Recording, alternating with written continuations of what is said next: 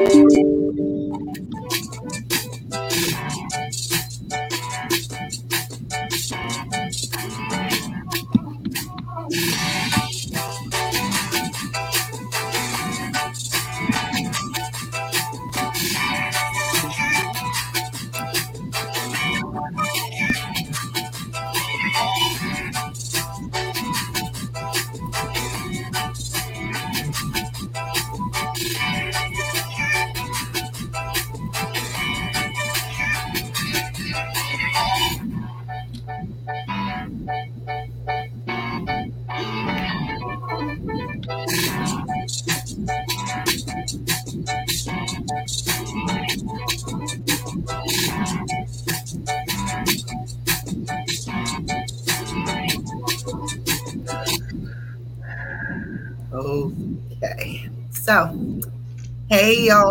everybody. We here? Everybody good? Okay. So, hello and welcome to A Girl Like Me Live. I'm so glad that y'all are here. This is our first episode of this new series, which I'm so excited about. It's an interactive live streaming series advancing health and wellness discussions and education among women with, with and vulnerable to HIV. Every two weeks, I, Cece, I will sit down and with different co-hosts and we'll discuss different topics to care about um, in our community. I'm so excited about this. I know. Today's episode, uh, we'll talk with you four long-term survivors um, from the Well Projects community. So we have Porchia Dees and Vicki Lynn and Maria Mejia and Aisha Scott as we commemorate the 40th anniversary of HIV and honor HIV Long-Term Survivors Day. Um, so we're going to just jump right into this because I'm so excited. Like I feel like I know y'all already because I've read so many of your your blogs and you know seen you give so many presentations. So I'm just really excited to be sitting here in front of y'all. So, okay, first we'll start with I'm going to just go in order. And I'm going to start with Vicki Lynn. I would ask that you um, provide a brief intro of yourself, your affiliations, like with the Well Project and your other organizations, and discuss what this 40th anniversary means to you. Thank you so much, Cece. Hi, everybody. Um, I want to first thank Cece for all her hard work in putting this together. I am so excited to be here and want to thank the Well Project for creating this space so that we can discuss and celebrate this 40th anniversary. My name is Vicki Lynn, and this is my 30th year of living with an AIDS diagnosis and 36 years of living with HIV. And I am so amazingly grateful to be here. I am currently a visiting faculty member at the School of Social Work at the University of South Florida. I'm also on the board, I'm also on the board of the HIV League, which is the largest national, the only national scholarship for students living with HIV. I'm a member of the steering committee for the Reunion Project and a research working member on the National Working Positive Coalition. My relationship with the Well Project started almost a decade ago, and I really can't remember exactly how I got connected with them. I was just starting my doctoral program, and I know the first time I met Krista in person was at the 2012 International AIDS Conference when we initiated the A Girl Like Me blog. Um, that's where I first met Maria and Bosie. Bosie, I hope you're on here. I love you, honey. Um, I'm just blown away. Last night I was actually looking for at some pictures from that time, and I'm just blown away that how quickly the time has passed because sometimes it feels like yesterday, but it's been a decade. I've watched the Well Project grow. I've watched all the women that I've met through the Well Project grow. And, you know, as I look back over the past 40 years of the HIV pandemic, part of me is still horrified, but part of me is also ecstatic and very grateful to be here. Um, it would probably take me all day to fully explain what the 40th anniversary means to me. I will personally have 40 years in 2025. So we're going to have a big celebration. Maybe we can have a women's slumber party. We've been talking about that with the Well Project for a few years. Maybe we can make that happen. Um, I've experienced the good, the bad, and the really ugly of this pandemic. And the Well Project has been such a source of inspiration for me. It's helped me to feel connected to other women, it's helped me educate um, myself and other women. I've worked with the Well Project on language. Many of you know that one of my passions is on the terminology we use to describe health and wellness and people living with highly stigmatized conditions, especially HIV. So I have a huge passion in that area, and I'm just really grateful to be here. Thank you. Hey, thank you, Vicki. Oh my God. Yeah, I read that. You have a fact sheet, or do you help put together a fact sheet. Words. Yeah, yeah. I always refer because even as a person living with HIV, sometimes I don't think of, you know, how stigmatizing that language is. So appreciate you. You've definitely left your mark with this organization. Appreciate you. So then we have Porchia Dees. What is your affiliation, you know, with the Well Project and what other stuff you got going on? And what does this 40th anniversary mean to you? Hi. Hi guys. Good morning, everybody. And thank you. I'm gonna piggyback off of what Vicki was saying. Thank you, Cece, for putting this together for us. Like this is totally awesome. Um, like so I am um I guess a CAB member for the Well Project, and I've been a CAB member since 2018. Um, I met Krista and um, a few other ladies. Masonia introduced me to Krista at the 2018 U.S. Conference on AIDS, I believe. Um, and I am, uh, I've I, obviously everybody knows who follows me that I was born HIV positive. I'm a vertical and I've been living with it for going on 35 years now. So out of the 40, 35 years, I've been living with this um with this virus. Uh, I am also a member of NMAC, National Minority AIDS Council, their HIV and aging um, advocacy internship. So that's super awesome. Um, and I work for the Black AIDS Institute as a linkage to care coordinator.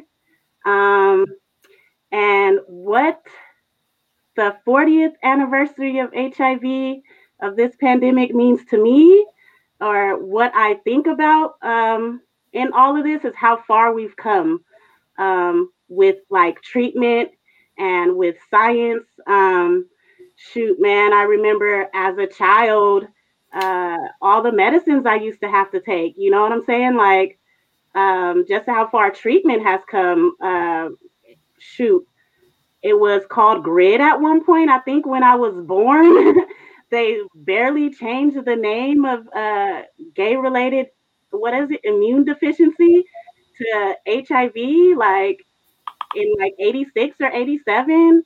Um, you know, there were no medications. The medications we have now, like the art that we take now, wasn't available when I was born. Um, it was, I was on a lot of trial medications uh, that led to the medication that we're taking today. Um, man, and then just being in the midst of intersecting pandemics, I feel like that's what we're going through right now with this COVID 19.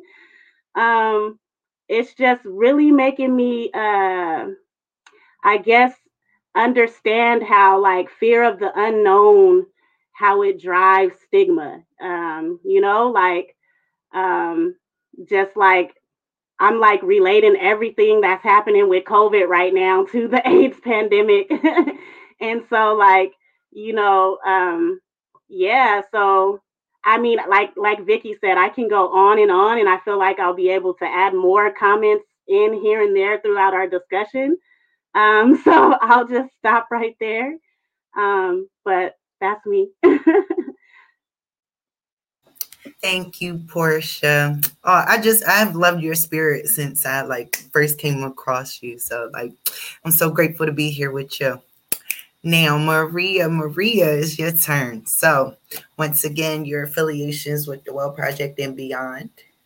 And um, what does the 40th anniversary mean to you? Are you there? You look a little frozen. 40th anniversary mean to you? Do you hear me? Yes, now.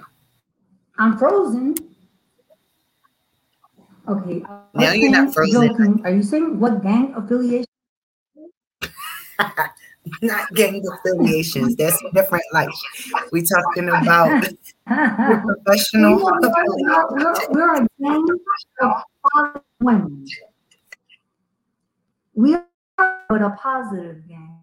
I was telling my this watching that you know see all these faces, all these beautiful shades, you know Okay, Maria, I'm not going to even front. Like you are breaking up a little bit. I heard a little of what you were saying. Now you're frozen again. So look. All right, you this isn't even the most flattering pose of your face right now. It's not bad though, Maria. I'm to hold on you and I'm going to go on to Aisha and we'll be right back. So, all right. Aisha, Aisha Scott. Yes. Oh my God. Y'all stories are so inspiring to me because I couldn't imagine. So I'm going to post to you the same thing. Introduce yourself, your affiliations with the Well Project and beyond, and what does this 40th anniversary mean to you?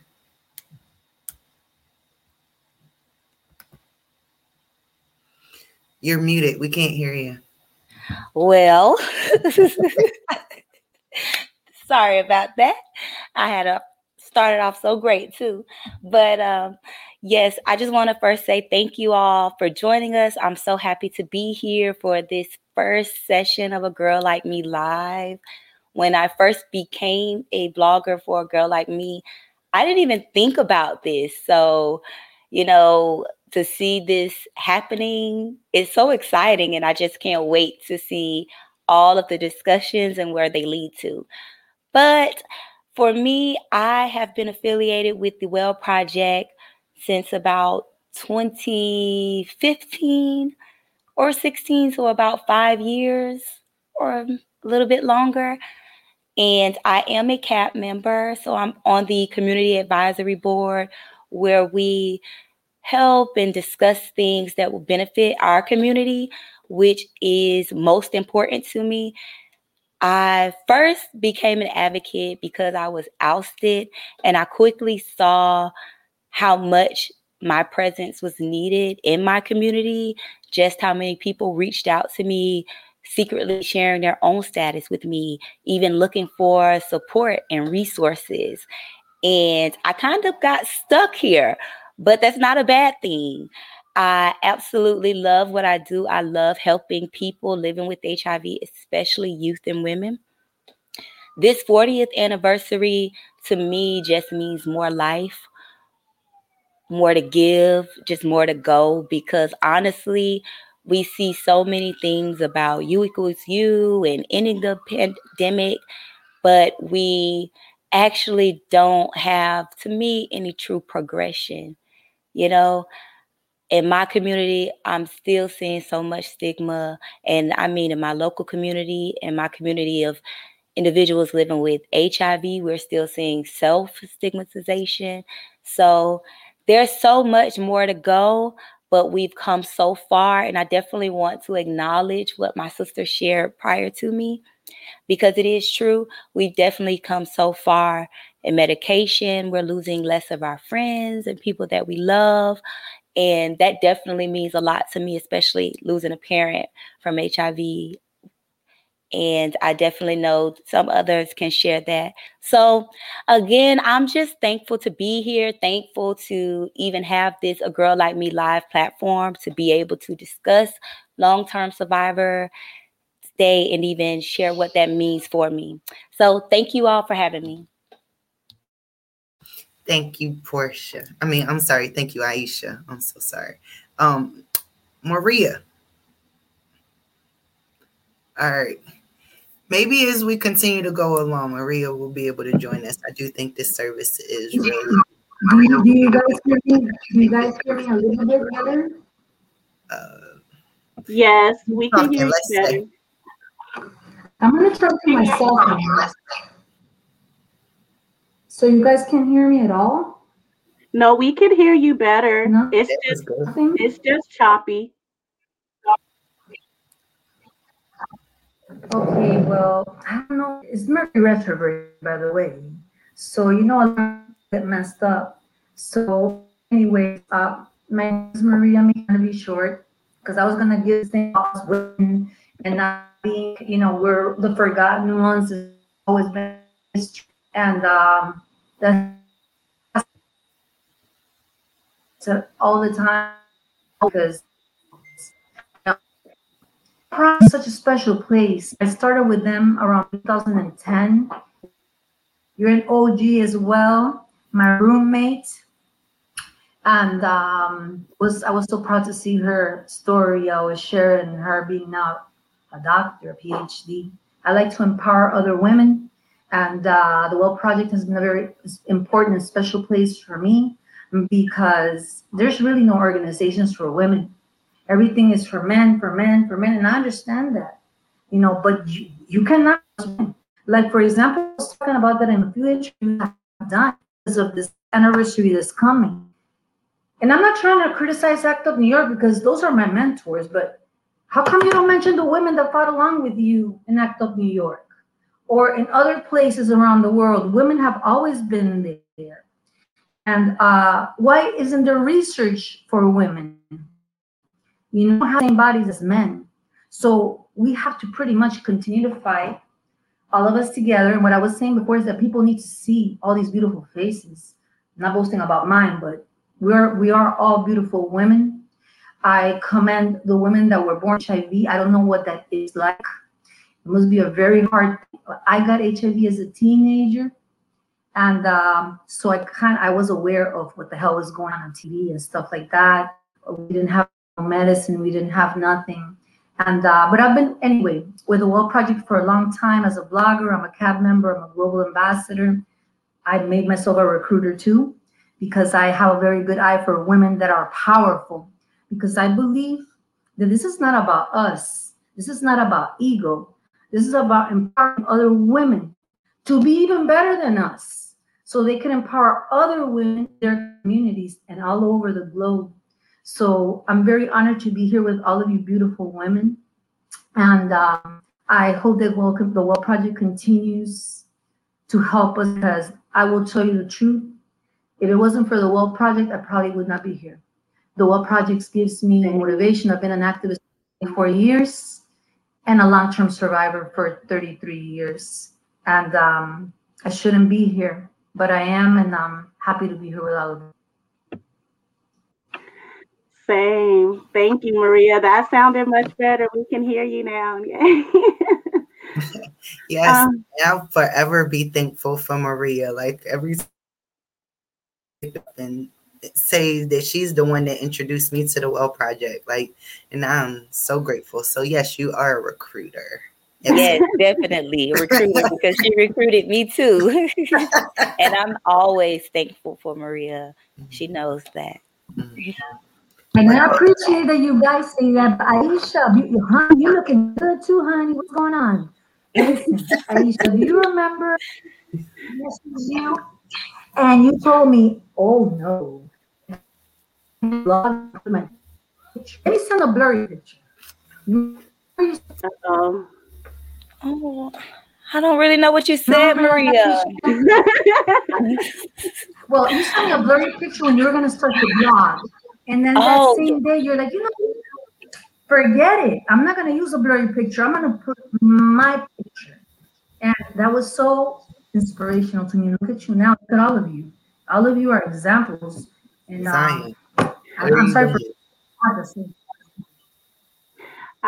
I was gonna uh, piggyback off of what you were saying about you know um, the Well Project and and how it saved your life. And I know for me, this is my this a girl like me, the blog uh, plat- the blogging platform is the first time I was like really able to like freely express myself and and and everything you know that I've been going through you know um to a platform of women who are going through the same thing I'm going through because before that before I found this I really didn't know too many people who were going through the same thing you know who uh who were living with HIV and so this platform gave me that connection. And um you ask, you know you you don't know what it's like uh, being born with it. Uh, I know it ages you right now, ages you faster than you know usual. Right now, and I feel like um, my health issues that I'm experiencing are like health issues that usually somebody in their like 50s uh, or 60s would be going through. You know, like right now I'm, I'm I have a blood clot that um, I'm trying to get rid of with taking these blood thinners.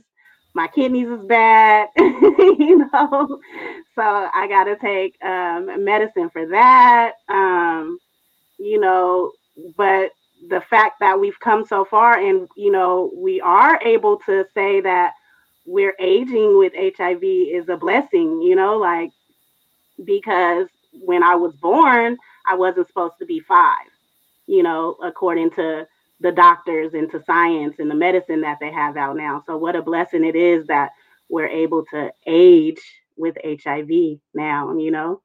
So, that's so decent. Like, and they always say, you know, like trusted science, trusted science. And if y'all had have trusted the science and like kind of given up, then we wouldn't know, you know, y'all beautiful faces or the personalities or what y'all have to offer this world and community. So I'm so grateful, you know, for those that loved on you and that, you know, they got you to this point. Yo, I, I want to cry. Like I always just want to cry. So I'm not going to do that right now. um, okay, so like over the years, of course, this is the Well Project is an organization, a women's organization. Um, so we always bring it back to that point. So have you noticed any changes on the coverages of like the coverage of HIV and AIDS? Do you feel that women have been represented in the coverage of the epidemic? How has this coverage or lack thereof impacted women? So start with Vicki. I'm just gonna go. Thank you. Good question. Um, gosh, last night I did a lot of thinking about how it was in the beginning. And I know for me, because, you know, I contracted HIV in 1985. So at that time, we didn't even know women were at risk of contracting HIV. And of course, the gov- our government at the time really ignored the whole pandemic because of what populations it was impacting. But I know that. I didn't even meet a woman, another woman living with HIV for almost an entire year I met a lot of men living with HIV, and they really welcomed me with open arms. And I remember meeting in the basement of churches or, or wherever we could get together. Now, you got to remember, there was no internet back then. There weren't any cell phones, and even I couldn't even. I had I had a really good job at the time, and I had great health insurance, but I couldn't even find a doctor willing to see me.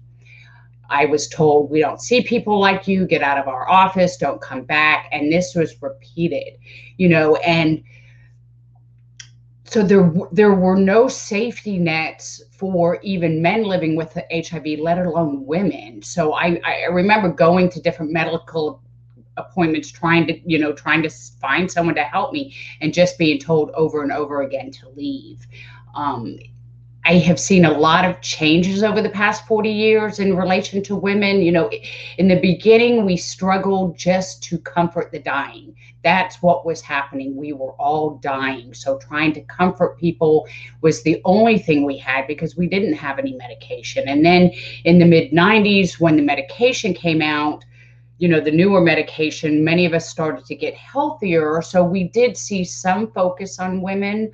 Um, and we just saw a shift in the system of care in how you know instead of caring for the dying we're actually caring for the well and trying to make them healthier. And and as the time has gone on we we're seeing other shifts but i think the, the well project has been a staple in this community. And and i remember when it was just like krista was doing most of this herself. I mean she was just connecting and working hard to connect all of us. She was doing a lot of this herself. And it's through her work and her education and the Well Project's education that has helped to bring women's issue to the forefront. Um, we are seeing some research projects that are focused on women and women's health issues in relation to HIV, but we definitely need more of that. Um, and I all we also have seen like the Positive Women's Network. There's a, other organizations that just have empowered so many women over the years. And that's what, over the past 30 years, I've spent a lot of time advocating and fighting the system in, in trying to enact change for us. What I have discovered and what I has found is that instead of fighting the system, my energy is better spent creating a network of people and women that make a difference. Because if we're going to wait on, I get chills, if we're going to try to wait on our government or others to make change, it's not going to happen we have to be that change. We have to create those networks in the communities to be able to change for ourselves and support each other. And that's one of the things the Well Project has done. And I'm just thrilled, and I'll stop for there. Just to, you pretty much answered that question perfectly, but just to add to what you're saying, uh, you know, I, we also are starting to see commercials and stuff on TV now, like about the medication, um, you know, PrEP, all that stuff. I don't know, you know, if people are paying attention to it, but I know that's something that's different. That wasn't always a thing. I think it's fairly new within the last couple of years too. Like, so yeah, and you know, it's it's women in the commercials.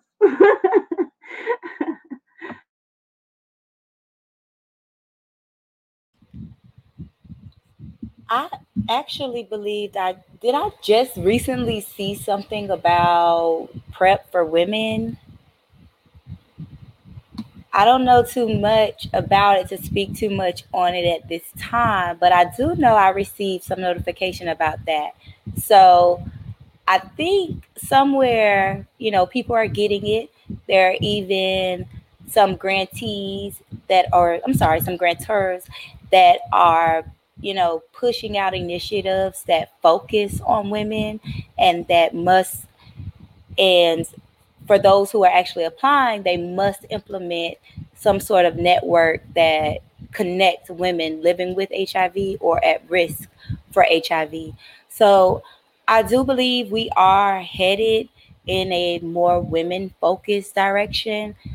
I again just want to see more. So again, you know what everybody else is saying, it's it, you know you're seeing a a little bit in the pieces here and there, but you're just not seeing enough because even in local organizations, you're not seeing programs that are mm-hmm. targeted. Towards women. There are few organizations in certain states and each county may have its TOPWA program, which is tar- targeted outreach for pregnant women that are affected by HIV and AIDS. But, you know, that's, and not to discredit that because it's actually a really great program. It connects women that may be at risk or are living with HIV to pertinent resources for themselves and their baby. But, you know, it just for you know when they're pregnant and just a short period for you know after birth but what are those resources you know what are where do those other resources come in especially for a pregnant mom living with hiv you know you bring in socioeconomic status mm-hmm. and maybe current family life and what that's like and then again adding on that layer of HIV and not even having maybe providers that are specialized in everything you're going through, you know, and especially not the HIV. You know, you're not really going to find too many mental health providers unless they're connected to Ryan White that are even understanding of what HIV adds on to a person's life. And maybe, you know, understanding that that's not even the entirety of their life or where, maybe even where the focus is because i've met with mental health providers where they try so hard to focus on the hiv and i'm like look i got molested let's talk about that because that's what's mm-hmm. bothering me and it's re- affecting my relationships you know not the hiv the hiv is like a superpower to me sometimes. And it's odd the way i've been able to turn that you know and and use it as a strength when at a time it wasn't you know? It's kind of like i just told myself i was making a change. I was going to be happy with myself. So that involves everything that comes with me but again there's not enough i want to see more i want to be able to go into an hiv organization in the same way i see programs that target MSM. We see programs that target women that are outreaching women, that are focusing on getting women tested, that are focusing on getting women to care. And that's what I want to see more of. And I definitely just want to also think all of those organizations that are out there now, like SisterLove, Iris House, that are trying to implement programs and that are implementing programs that impact women and that focus on women and prioritize women. You you saying that, Aisha? Or you and Vicki both saying, you know, there's there's organizations now that focus on women and programs, but there's not enough. It just makes me think about, you know, taking it back to when we were born, you know, what my mom probably had to go through in 86. Yeah, my mom too. you know, like um of not there was probably nothing, you know, being someone who was like addicted, heavy in her addiction.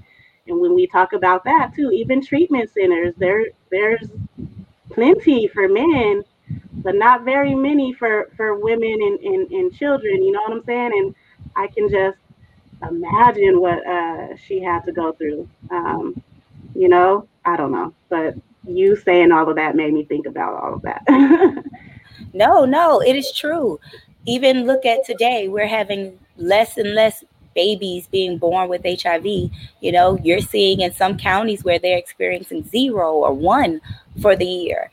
And that just lets us know that there are programs that are targeting women in the areas that are needed most and again, credit to programs like TAPWA that have been around for the last 10, 15 years. And that is when we have seen this high, you know, decrease. We're not seeing perinatals or verticals, you know, whichever you call them. Um, because I know we call them two different things, you say. So, but um, yeah, it's I mean, they have a start, it's working, but even with myself, I worry, you know, there's programs, you know, there were no there was no program when, you know, my daughter was born. There was a doctor that had been my doctor since I was born, and there was another woman at the time at her appointment. And she had delivered children that were living with HIV. And they basically made her appear because technically she wasn't, you know, working for them or anything like that. But she was appearing that moment because they had her come and sit with me because I hadn't been taking my meds. And she explained to me, you know, why you need to take your meds. You know, you want to have children that are not born with HIV. She broke it down. She's like, you know, look at what you're going through right now, just fighting to take your meds.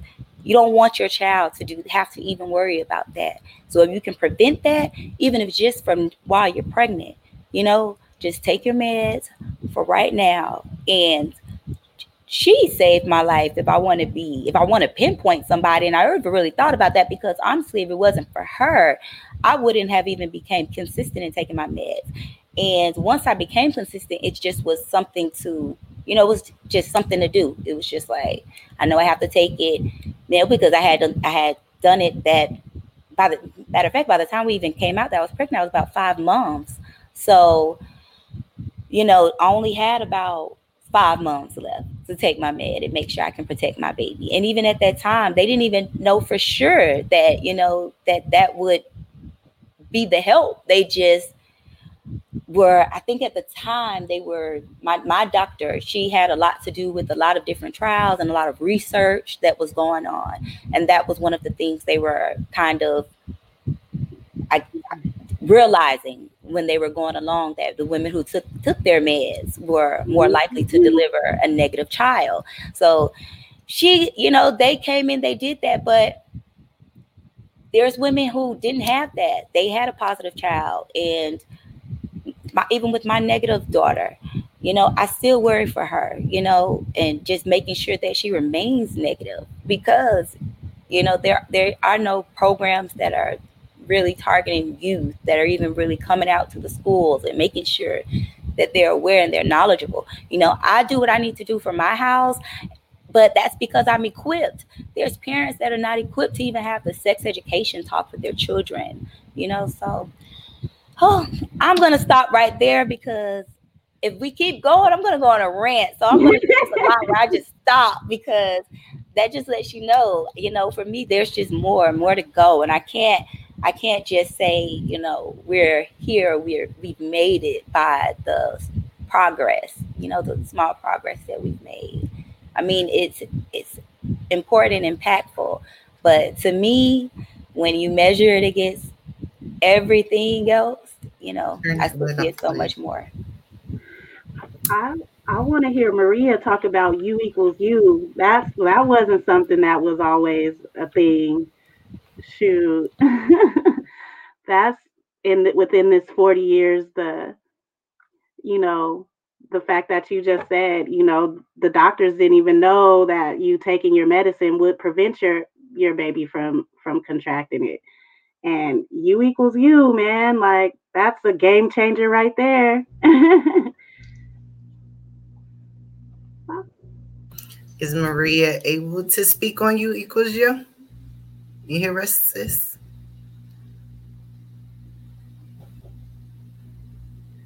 Okay, maybe not. I want to. Um, I'm not sure if y'all are seeing the comments pop up on the screens, but a woman from Nigeria just. You hear me? Yes. Now I can. You must be really delayed, Maria. Hold on, let me get. But we could hear you. We could hear you. Okay. We well, hear you. I mean, there's so much to say. I'm not having really a good day. To you know, my father died three years ago, and tomorrow's his birthday, and um, I don't want to there.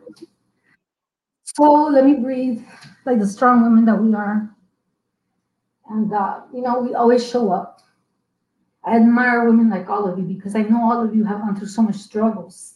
We all do and um, but we're powerful women and we're examples and we show up every time even if we're dying i apologize because joe texts me joe is like my little twin soul she I, I gotta read her she's like stop eating banana on live i said uh-huh. joe that's human slow we have to take care of our health that's self-care and self-love and people don't understand that we're long-term survivors we don't just have any little thing. You know, true enough, it's not the same thing that it was back in the days. Because as Vicki mentioned, and I tell a lot of young people, they're like, oh, I know how it was. You saw it through documentaries. You don't know how it was. I don't know how it was for Aisha or um or for you, Porchia, to be born with HIV, as I mentioned before. You know, and sometimes that survivor guilt comes from that because I have seen so much death. And I describe long term survivors as people that come back from a war, that they lost so many people. So we have PTSD, we have anxiety, we have depression, and um, survivor's guilt. You know, and every time a friend of mine dies, I'm, I get scared I still get scared to this day when I go get my labs. And you know, I'm a strong woman, but I'm real. And uh, I'm afraid because I'm like, is my immune system good? Because I always, you know, HIV. I mean, I had an AIDS diagnosis because I didn't have no medicine. I was back in my country, Colombia. We didn't have a support system. We didn't have social media. We didn't have medication. I didn't know anyone with HIV. I just knew I was a teenager that had a death sentence. And, uh, but I'm still here. But the loss has been great. And I know that we want to be motivational and we should be grateful that we're here, but we cannot forget those that have passed. Last year, 30 of my friends died. 30. Ay, ay, And not only because of complications, but because of COVID and because of something that has to do with COVID, which is diagnostics. They weren't able to go into the um, diagnostic clinics because of COVID, so they eventually passed from cancer. And these were long-term survivors. I them also, including one of my best friends in Spain, that had a very similar story to me, and blogger uh, in Spanish from Spain, uh, Una Chica Como Yo, which I'm also very, very proud that the Well Project has expanded to Latin America, Spain, and now in India, and uh, in, in Africa, everywhere. Um, she killed herself. ay. This is a woman that's extremely strong. She had a husband and a 15 year old son. I have to talk about her because I have to. You know, I have a lot of grief in me. And uh, this woman would write me every December handwritten letters. You know, not computer. Talking about eight, nine, ten hundred. It was beautiful. I felt like I was back in I don't know what what, what era, but it was beautiful. And she would tell me every year that it was getting harder and harder, and the pain. But I was like, she's strong, just like me. You're gonna make it. I'm gonna go to Spain. I'm gonna visit you. And she killed herself in November of last year. Put herself in a ditch, turned her phone off, and died. And left her husband and her uh 15 year old son. So, you know, HIV and AIDS is a bitch, as I've always said. I wrote a letter to HIV many years ago. It's on my YouTube channel. I even cry there. But at the end of the day, HIV also saved my life because I didn't care about myself because of my past and my abuse and so much things. And it made me love myself more and take care of my body more. True enough, I make mistakes and I go into very dark, dark places that a lot of people don't know about. But I can assure you that I always will get out. And I believe that through the pain is how we evolve spiritually. And um, and I'm and like I say always, I'm gonna ride the chain, the bike to the chain breaks, and let the cars lay where they may. When my mission is complete, I believe that if I saved one life, my Mhm. mission was complete.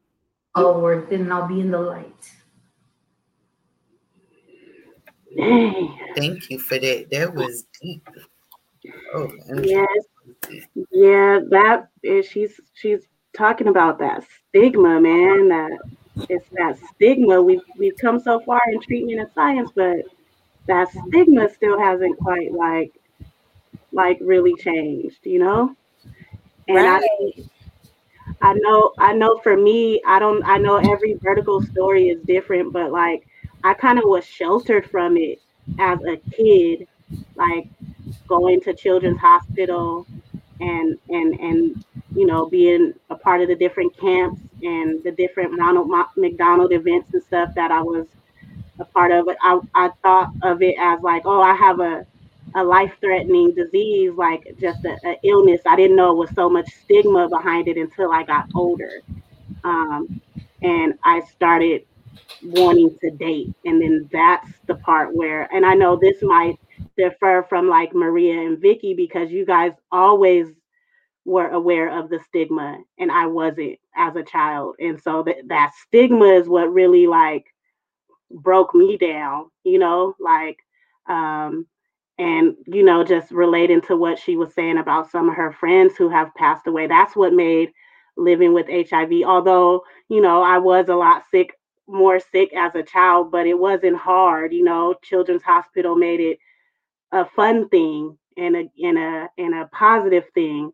But what really broke me down and made me give up was going through that stigma in in my middle school and high school years and figuring out, you know, that it was a huge stigma. And I think that's where all that uh, you know, I think that's that's what hasn't changed. And I don't know how, how do we how do we I mean, you know, I feel like more and more people are speaking out and we're, you know, we're sharing our stories and stuff, but it's still, I don't know how to push past, I don't know how we push past that.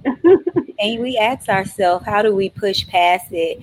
But we're still seeing posts and we're still seeing comments that are, you know, just, I mean, mind blowing.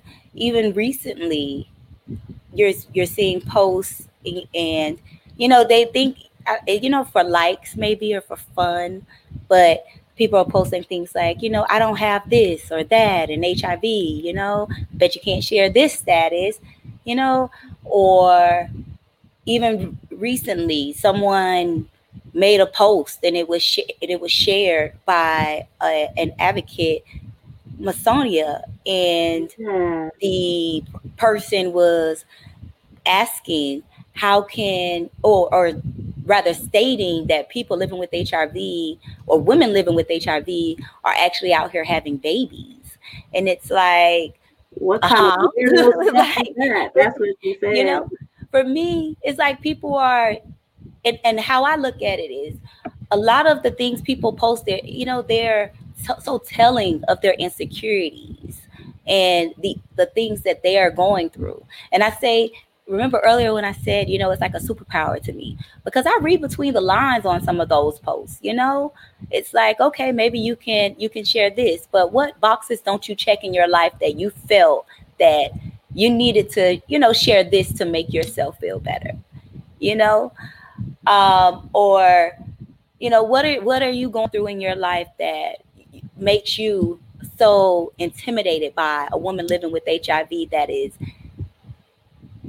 in a relationship or or not in a relationship, but have met someone that wants to have a baby with them, despite, you know, in spite of their condition that people look at as so highly stigmatizing. But this person chose to have a baby and create a baby and didn't care about HIV, you know? So for me, that's what the question I have to ask to the, you know anybody who's stigmatizing because oftentimes it's it, again it's just so telling of their own insecurities and their own shortcomings and i wish that for so many other women or people living with hiv that they can also be able to see that as well and also even stop self-stigmatizing themselves and thinking that or limit or putting limits on things that they can accomplish. You know, I hear all the time where a, a person that I know living with HIV didn't become a hairstylist or they didn't become a nurse, you know, because they didn't want to, you know, have people learning about their status or their own fear in going down those paths or people that chose to be in HIV and advocacy or work completely in that field, but you know, maybe they get burnt out because it's not where their true passion is. Maybe it's something that they can do, you know, in their free time, but that, that wasn't the life, their life's path that they would have initially chosen, you know? So stigma, it affects so much more than even choosing to take your medicine. It affects what lifestyle you're choosing to live, you know, maybe even where you live or what places you choose to occupy. So, yeah, stigma is. I, I truly want to thank you so much for. I truly want to inspire others that no matter where you are in your life, you can accomplish your dreams my story is very convoluted and and I experienced homelessness. Um, I had less than 50 T cells. I was locked up in a mental health institute and diagnosed as a paranoid schizophrenic, even though I had AIDS related dementia. And it was the new medications that came out in the mid 90s that somehow and, and i'm not very religious but i do believe that I was guided to if I had a second chance at life, what would I do? And the answer for me was to help other people. So I started going back to school, never in my wildest dreams believing that I would ever graduate. I really thought that I would die because that's what the doctors told me at the time and that's what we were all experiencing. And some and and I was also using a lot of substances at the time because I hated myself so much. I had internalized all that stigma that my family disowned me. My, you know, I couldn't find a doctor to help me. I was stigmatized throughout. All my friends stopped calling you know so so that internal stigma really got to me. But i i went back to school. I got my aa i got my ba i went on to get a master's degree. I went on to get a second master's degree and i graduated 2 years ago with a phd so i if I know that if I can do it, because I literally I am a mess sometimes. If I can do it, I want to help other people do it. I want to be your support. If you're looking to go back to school, if you want to follow your dreams, no matter what your dreams are, if you want to live and work in the HIV community, or if you want to be a hairdresser, or if you want to be a welder, whatever it is, I'm here to support you and help you. Um, I know I'm putting it out there a lot, but if you need help writing an application to get into college or a scholarship application, just you can hit me up and I will help you. I really believe that my passion and for the next 10 years of my life that's where i want to focus my energy is helping other people living with hiv follow their dreams. And no matter what capacity i can do that as whether it's getting money or, or just talking with them on finding out what their passions are. You know when i first when I was going to school is where I first realized how stigmatizing the language was because I was reading research articles and I was reading HIV infected woman, HIV infected over and over. And I'm like, shit, they're talking about, oh, excuse me, they're talking about me and that doesn't feel good. And I repeat those messages in my, in my head. So it, I made it my mission to, I, I want to change that language, but I've been doing these workshops on language for the past decade. But I still see researchers and scientists and health professionals using stigmatizing language. So that's mm-hmm. one of my passion. Look, I, I get teary eyed. I'm also older and I'm going through menopause. So my emotions are all right there. But I so want to be your inspiration and help anybody follow your dreams. I truly do man because that it just makes my heart so heavy hearing maria talk about her friend that just passed away because the stigma. Like the treatment works so good. We know U equals U. You know we know we're not infectious. We know all of this stuff yet that stigma is still killing people. And that's the part where it's like yo you know and just going through this covid thing it's making me realize how stigma is disseminated. You know, now Asians is it ain't the gays no more. Asians is getting like that ain't funny. But you know, Asians are getting hate, you know, discriminated against because of COVID, you know. But I you know, know what's crazy, Porchia? What? It's like people act like it can't happen to them. Like and like you have to do something special to end up with the HIV diagnosis. And when we talk about like the self stigma and stuff, like that was me because I felt like it was something special that I did to end up in this situation. That's why I always look at, you know, especially y'all that were born with it, like, well, y'all didn't do nothing and y'all, I'm living, you know, that same life with y'all. So that's so crazy. And now that you keep making the parallel between COVID and HIV. It's like now, like, does it make sense to people now? No, it doesn't. We're still seeing just the same ignorant mess on the internet. Like it's so. I, I think in a way it's clicked into people like this pandemic, going through 2020, all of us collectively going through this COVID crisis.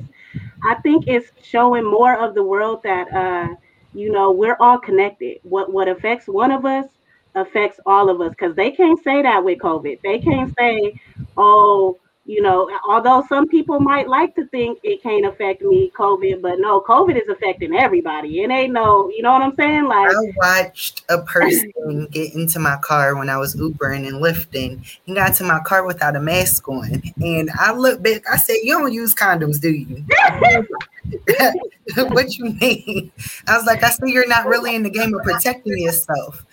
And he's like, Oh, and you know, I just went into that whole um, you know, explanation of why I felt that way or whatever. And I hope that he refers back to that conversation later on. But yeah, I feel in some areas it may have helped, but I just feel like so many people we feel like we're invincible sometimes or feel like that couldn't be our story or what however it may go. Um we're coming down on time now.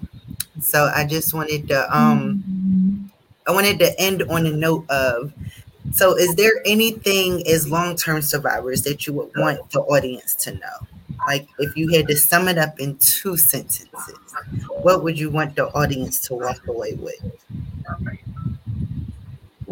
Well, for me, you know, I just hope that some, you know, if you're watching this, that you were able to hear something that makes you want to at least get tested or become involved in your community in some way or with a organization that may be only have a virtual platform whatever. Just take a moment to learn more about the organization and a little about its resources because everybody knows somebody living with HIV and you may not know it, but you do. And one day you yourself may need to be a resource for someone.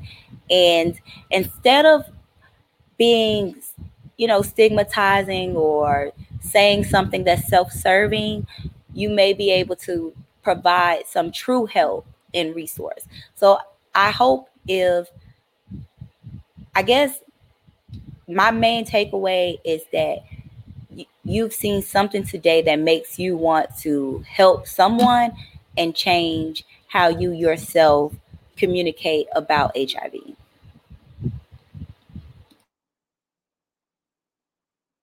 Maria, you there?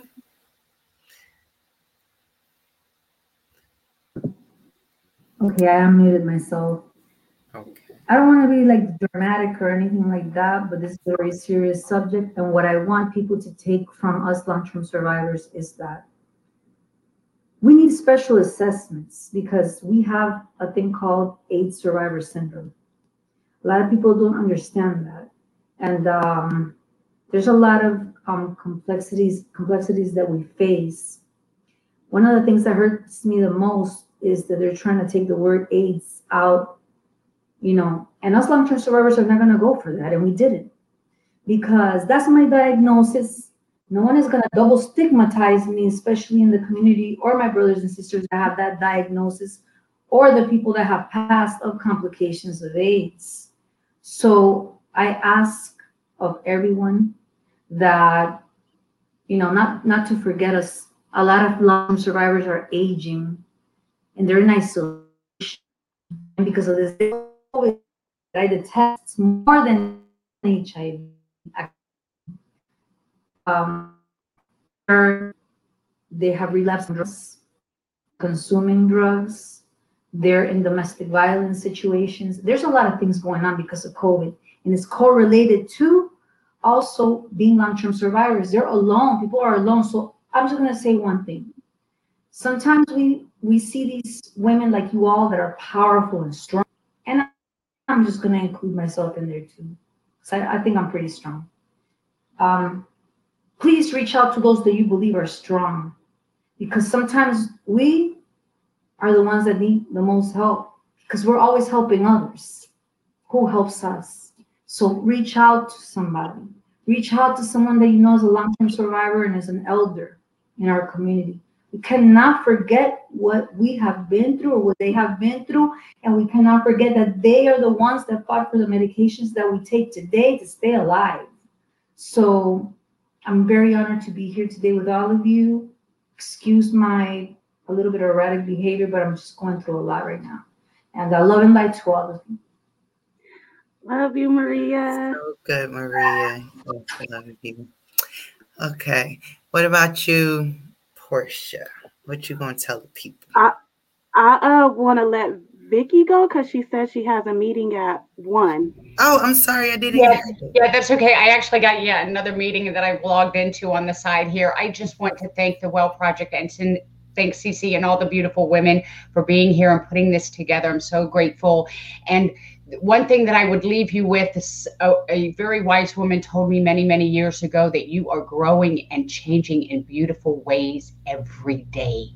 And believe that you are amazing. And I love you all. I've got to go. And I guess I what I want to say, I kind of already said it already, but you know, if one thing this past year, you know, going through this COVID pandemic has showed us is that we're all connected. What affects one of us affects us all. And um, you know, science only goes so far, but then comes love, you know, God. I don't know who said that quote. And then love, you know, love is what's gonna get us through through all, you know, it's gonna be many more pandemics to come. um, but love is gonna the love and the lack of judgment uh lack of hate is what's going to get us through all of that and, and if there's one thing that uh i hope that you guys learn from all of us is that you know no matter what pandemic comes our way or what life throws at us we can survive and we can get through it with love and light so Y'all so decent. Oh my God. I'm so glad. I'm so glad that we got to do this. Oh, thank you for joining us for the first episode of A Girl Like Me Live. Please join us again on in two weeks. That's going to be on June 16th. And I will be talking dating and disclosure with Marissa Gonzalez. Y'all think that's going to be a good one, right? Dating- Yeah. you can Yes, talk about yes. that all day. Yes. Okay.